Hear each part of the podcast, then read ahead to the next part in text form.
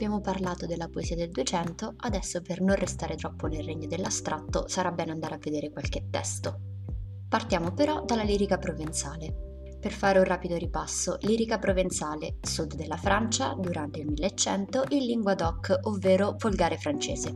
Andiamo a leggere un componimento di Arnaud Daniel, esponente del Trobar Clou, ovvero del poetare chiuso. Quindi un poetare difficile, oscuro, intricato. Fortunatamente noi lo leggiamo in traduzione, quindi parte di questa intricatezza ce la scampiamo, grazie a Dio. Il componimento che andiamo a leggere, anzi che vado a leggere e anche in parte, perché se no ci metteremo davvero tutta la giornata, è intitolato Arietta, riprendendo una parola che compare nel primo verso della poesia. Su questa arietta leggiadra e leggera compongo versi e li di grosso e piallo, e saran giusti ed esatti quando ci avrò passata sulla lima, che amore stesso leviga e indora il mio canto, ispirato da colei che pregio mantiene e governa. In bene avanzo ogni giorno e m'affino, perché servo ed onoro la più bella del mondo, ve lo dico apertamente. Tutto appartengo a lei, dal capo al piede, e per quanto una gelida aura aspiri, l'amore che entra nel cuore mi raggia, mi tien caldo nel colmo dell'inverno. Bene, abbiamo letto giusto i primi versi. Che cosa c'è di interessante in questi versi? Innanzitutto l'attacco. Il poeta parla del suo poetare. Questo è un po' estraneo alla tradizione della lirica provenzale, ma ci dà un'idea su qual è eh, il modus operandi di Arno Daniel quando scrive. Che cosa dice? Dice che compone versi, li digrossa e li pialla, quindi c'è un'attenzione al verso, non è che Arno Daniel vede la sua donna amata e pam, giù che scrive rime, ma c'è un'attenta riflessione a quello che andrà a scrivere. E questa riflessione è guidata dall'amore, infatti dice amore stesso leviga d'indore il mio canto. Amore per chi? Per questa donna che pregio mantiene e governa, la più bella del mondo, dice chiaramente. Ritroviamo qui la lode per la donna, il cantare tutte le sue virtù. Abbiamo detto infatti che per la lirica provenzale e poi per tutte le scuole che seguiranno la lirica provenzale nei temi, la donna è piena di virtù, è degna di essere cantata perché appunto la più bella, la più virtuosa del mondo. Continuiamo e troviamo la servitù d'amore, infatti leggiamo tutto appartengo a lei dal capo al piede. Questo ovviamente è un'iperbole, un'esagerazione, ma rende il legame che c'è fra lui e la donna. La donna, ripetiamo, è come il signore, il poeta è come il vassallo, quindi c'è una servitù d'amore e questa servitù è salvifica e benefica per il poeta. Ancora non è salvifica come lo sarà ad esempio nello stil nuovo, ma comunque ha degli effetti positivi perché diciamo che l'amore che entro il cuore mi raggia, che quindi mi riscalda dall'interno, mi riscalda anche se fuori fa freddo, anche se fuori c'è l'inverno. Più avanti ritroveremo anche altri topoi cortesi, topoi sono argomenti cortesi, come ad esempio il richiamo alla chioma bionda della donna, sono sempre tutte bionde le donne cantate nelle poesie, e il fatto che ella sia una persona gaia, agile, fresca e quindi di nuovo il cantare tutte le sue virtù. Il tutto condito da una serie di iperboli e esagerazioni. Chiudiamo il 1100, entriamo nel 1200, ci trasferiamo nella scuola siciliana. Piccolo ricapitolo sulla scuola siciliana si sviluppa nella prima metà del 1200 alla corte sveva di Federico II in Sicilia, riprende i temi della poesia provenzale e quindi il cantare la donna amata ed è scritta in volgare siciliano depurato. Andiamo a leggere qualcosa del nostro amatissimo Jacopo D'Alentini, presunto inventore del sonetto. Il sonetto che andiamo a leggere è Amore è uno desio, Ripetiamo, non hanno titoli queste poesie, il titolo viene ripreso dalla prima riga della poesia. Amor è uno desio che vien da core, per abbondanza di gran piacimento, e gli occhi in prime generano l'amore, e lo core li dà nutricamento. Bene, leggiamo fino a qui, tanto ci basta per farci un'idea. Innanzitutto il sonetto è una forma poetica che compare per la prima volta, abbiamo detto, all'interno della scuola siciliana con Jacopo d'Arentini. Perché si chiama sonetto? Fondamentalmente perché riprende la musicalità, il suono è fondamentale nel sonetto e deriva come forma da una strofa della canzone che è un'altra forma poetica. Come è fatto sto sonetto? Ci sono quattro strofe, due sono quartine, quindi quattro versi, e due sono terzine, quindi tre versi, 4, 4, 3, 3. L'invenzione di Jacopo D'Alentini piace a tutti, infatti il sonetto verrà sfruttato, utilizzato praticamente fino al Novecento, vanno tutti giù col sonetto. Tornando ad Amore è uno desio, troviamo un tema molto importante che avrà gran successo in tutta la tradizione successiva, che è l'amore che parte dagli occhi. Infatti, gli occhi in prima generano l'amore, scrive Jacopo D'Alentini. Andando invece a vedere un altro componimento che è ehm, una canzonetta intitolata Meravigliosamente, possiamo trovare altri topoi che poi avranno particolare fortuna. Cosa scrive infatti Jacopo D'Alentini? Così bella faceo che fra locore meo porto la tua figura, ovvero sei così bella che ti porto sempre nel mio cuore come immagine. E questa dell'immagine nel cuore del poeta, del volto della donna amata, sarà eh, un'idea che avrà grande successo, particolarmente fra gli stilnovisti. Abbiamo poi che io son sì vergognoso, che pur vi guardo ascoso e non vi mostro amore. Questo è un altro topos, un argomento caratteristico. L'amante è così preso, rapito dalla bellezza della donna che non riesce nemmeno a spiccicare parola ma gli effetti dell'amore non si soffermano solo a quando il poeta è davanti alla donna amata, ma anche quando la donna amata non c'è, anzi, forse soprattutto quando la donna amata non c'è. Che cosa ci dice infatti Jacopo D'Alentini? E quando voi non vio, guardo quella figura e par che io vaggia avanti. Cioè, quando io non vi ho davanti, guardo la vostra immagine che porto nel cuore e mi sembra di avervi davanti agli occhi. E continua, come quello che crede salvarsi per sua fede, ancor non veggia in ante. Qua è importante perché iniziamo a introdurre eh, l'idea della salvezza che diverrà poi fondamentale per gli stilnovisti, la salvezza tramite la donna. Qui c'è solo un paragone con il fedele invece.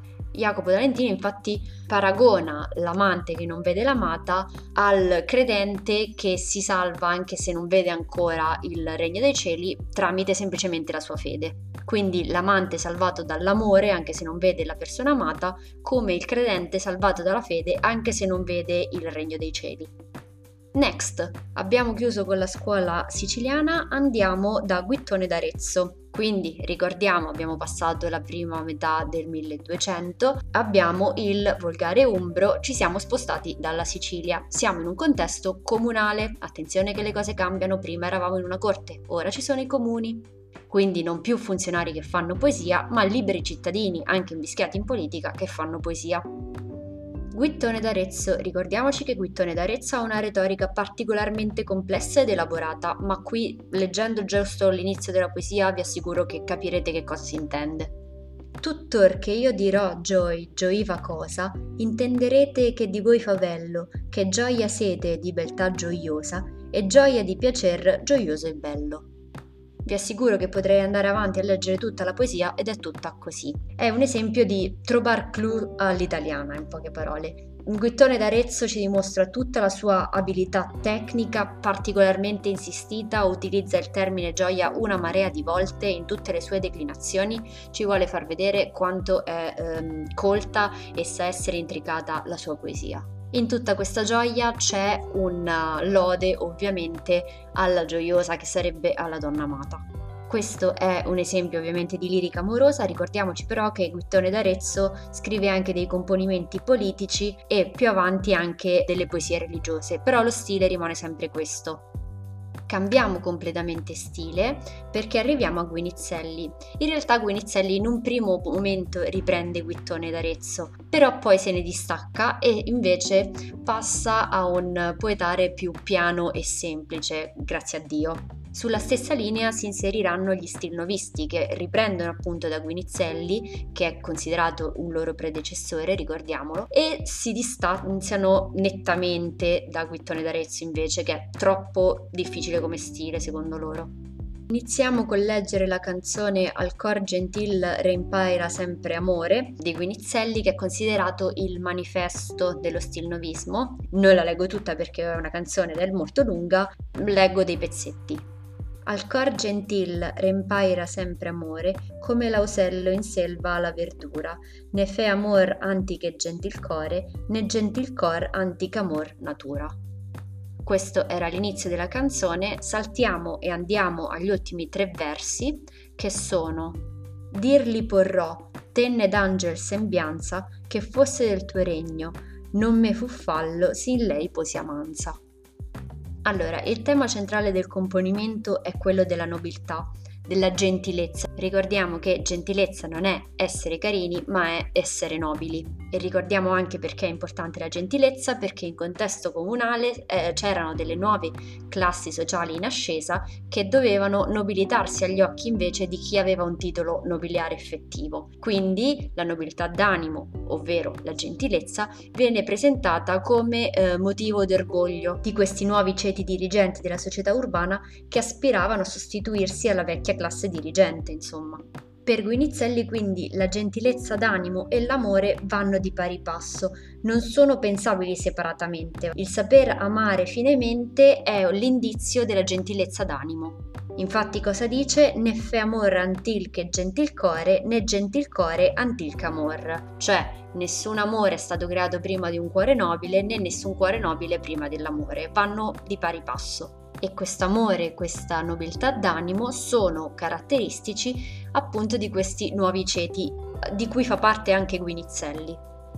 All'interno della poesia ritroviamo poi un linguaggio ehm, mescolato fra un linguaggio tipico cortese e un linguaggio invece di una nuova cultura universitaria che si vede soprattutto nei paragoni. Infatti i paragoni inseriti in questa poesia sono anche ehm, filosofici e scientifici. Filosofia e scienze invece prima erano dei campi che non rientravano nella poesia, ad esempio nella poesia provenzale e nella scuola siciliana non li ritroviamo. Abbiamo anche un nuovo ambito di comparazione che è quello teologico, Vediamo infatti un cambiamento nel rapporto fra l'uomo e la donna, non è più vassallatico come era prima nella poesia provenzale, nella scuola siciliana, donna, signore, poeta, vassallo. In questo caso il rapporto che viene ripreso è quello fra Dio e i suoi angeli, quindi donna, Dio, uomo, angeli. Gli angeli che adorano Dio. Infatti negli ultimi versi che cosa ritroviamo? Ritroviamo il poeta Guinizelli che si immagina di trovarsi davanti a Dio e Dio gli dice scusami ma nella tua vita tu eh, non hai amato me che sono il tuo Signore ma hai amato una donna quindi ti sei concentrato su un amore terreno invece che su un amore verso il tuo Dio creatore? Guinizelli si prepara la risposta in anticipo, si giustificherebbe davanti a Dio dicendo sì, però la donna che io ho amata era talmente bella e ricca di virtù che aveva le sembianze di un angelo e quindi non è stato peccato amarla perché lei era nettamente una cosa ultraterrena e eh, divina. Troviamo quindi l'inizio di questo conflitto fra amore per la donna e amore verso Dio e questo amore mistico anche per la donna che poi si svilupperà soprattutto nello stil nuovo con la figura della donna angelo, la donna che permette la salvezza del poeta. Bene, siamo arrivati agli ultimi decenni del 1200 e questo significa una sola cosa, dolce stil nuovo. Ce l'ha introdotto Guinizelli, adesso facciamo sul serio. Ma intanto c'è da chiedersi perché dolce, stil nuovo? Nuovo, vabbè, perché è innovativo, non l'aveva mai fatto nessuno, ma questo dolce che ci sta a significare? In realtà ha più significati. Intanto a livello fonico, cioè di suono, sono evitati accuratamente tutti i suoni aspri. A livello metrico non ci sono rime rare o difficili. A livello lessicale troviamo un lessico che è piano, semplice e comune. A livello sintattico, cioè di come è costruita la frase, generalmente ritroviamo frasi molto semplici e piane. A livello ritmico non ci sono versi che presentano pause forti al loro interno. Per quanto riguarda le figure retoriche invece sono rare, la più frequente è il paragone, che come abbiamo visto diventa anche dotto e universitario, portando in campo la scienza e la filosofia, oltre che la teologia. Bene, quindi ricapitolando, fine del 1200, Toscana, comuni, lingua volgare. Andiamo a vedere qualche esponente e iniziamo da Cavalcanti. Chi è questa che ven, cognom la mira, che fa tremar di chiarità l'are, e mena seco amor, sicché parlare nulla un pote, ma ciascun sospira? Bene, questa è la prima strofa di Chi è questa che ven cognom la mira di Cavalcanti. Allora, che cosa ci sta dicendo qui il poeta? Sta chiaramente eh, lodando la donna amata, che è presentata come un essere sovraumano e irraggiungibile. In più, il, nel primo verso, Chi è questa che ven è una ripresa biblica che mm, ricollega la donna alla figura della Vergine. Quindi già qui abbiamo una ripresa di quanto veniva detto da Guinizelli che paragonava la donna a Dio. Questo si farà più evidente nei versi finali di questo sonetto che adesso andiamo a leggere. Non si poria contar la sua piagenza, che a lei si inchino ogni gentil virtute e la beltate per sua dea la mostra. Non fussi alta già la mente nostra e non si pose in noi tanta salute che propriamente ne abbiano conoscenza. Allora, nella prima parte si riprende il topos dell'impossibilità di esprimere a parole quanto sia bella la donna amata, quindi non si può riaccontare la sua piacenza, non si può cantare la sua bellezza. A lei si inchina ogni virtù, quindi la donna piena di virtù. Già nei primi versi avevamo trovato che null'uom pote parlare, quindi nessun uomo può parlare davanti a lei, ma si può solo sospirare e questi sono tutti topos classici dello stil novo che riprende già dalla poesia siciliana, come abbiamo visto, ma sono soprattutto gli ultimi versi a essere interessanti. Perché?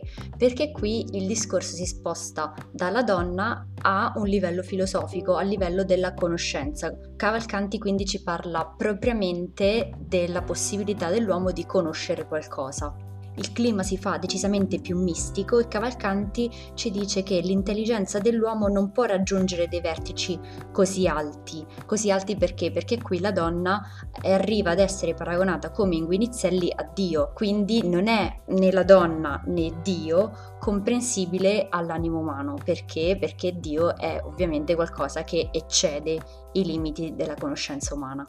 Quindi così tanta virtù, così tanta perfezione non può essere compresa dall'animo umano.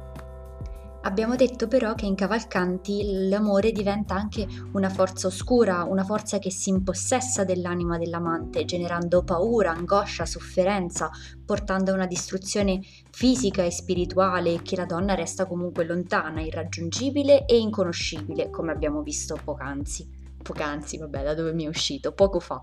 Questo lo troviamo esemplificato in un altro sonetto di Cavalcanti, che è Voi che per gli occhi mi passaste il cuore, e già dal titolo si capisce che siamo tutti in un altro clima perché passaste il cuore trafiggere, quindi qualcosa già, un'immagine violenta. E il sonetto infatti si chiude così. Si giunse ritto il colpo al primo tratto, che l'anima tremando si riscosse, veggendo morto il cor nel lato manco. Che vuol dire? Che il colpo scoccato dalla donna verso il cuore del poeta raggiunge subito il suo traguardo, quindi lo trafigge al cuore e l'anima del poeta si risveglia mh, frastornata vedendo che il suo cuore è morto nel lato sinistro del suo petto. Quindi immagini estremamente violente, estremamente distruttive. Quindi l'amore genera sofferenza e angoscia nel poeta, ma attenzione, questi sentimenti non sono un'espressione soggettiva e individuale, cioè Cavalcanti non ci sta raccontando veramente come lui si sente ad amare una donna. Questa volontà di cantare l'amore si traduce in un'esperienza che è completamente svincolata da ogni riferimento strettamente personale e rientra in dei precisi codici e in delle convenzioni.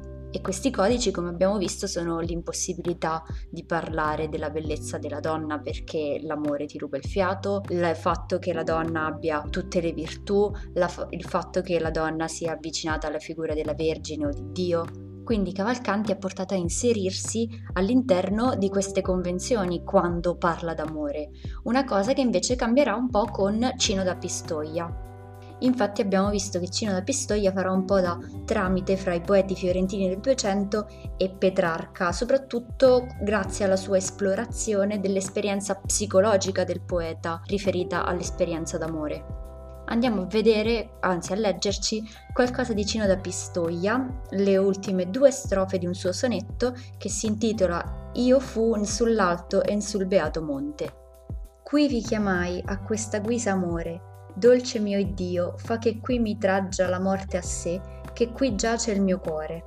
Ma poi che non mi intese il mio signore, mi dipartì pur chiamando selvaggia l'Alpe passai con voce di dolore. Questo è un sonetto in lode della eh, donna amata che però è morta, una cosa che già farà Dante e che poi Petrarca, vabbè, ci sguazzerà perché quando muore Laura è tutto un eh, poetare di Petrarca. Cino da Pistoia riprende questo tema della donna amata purtroppo morta e lo fa mescolando elementi sia danteschi, stilnovisti, ma anche che lo avvicinano appunto a Petrarca. Per esempio la personificazione di amore che il poeta invoca eh, è chiaramente stilnovista, mentre eh, l'aggettivo onesta riferito alla donna, che è in uno dei versi che non abbiamo letto, è prettamente dantesco, richiama molto Dante, ma si avvicina a Petrarca nel sottrarsi a una terminologia codificata, come invece abbiamo visto che Cavalcanti si adegua a questa terminologia, Cino da Pistoia inizia a distaccarsene per esprimere più a livello individuale i suoi sentimenti. Sul dolore di Cino da Pistoia per la morte della sua donna amata possiamo chiudere lo stilnovismo siamo arrivati alla fine del 1200, direi che è più che sufficiente.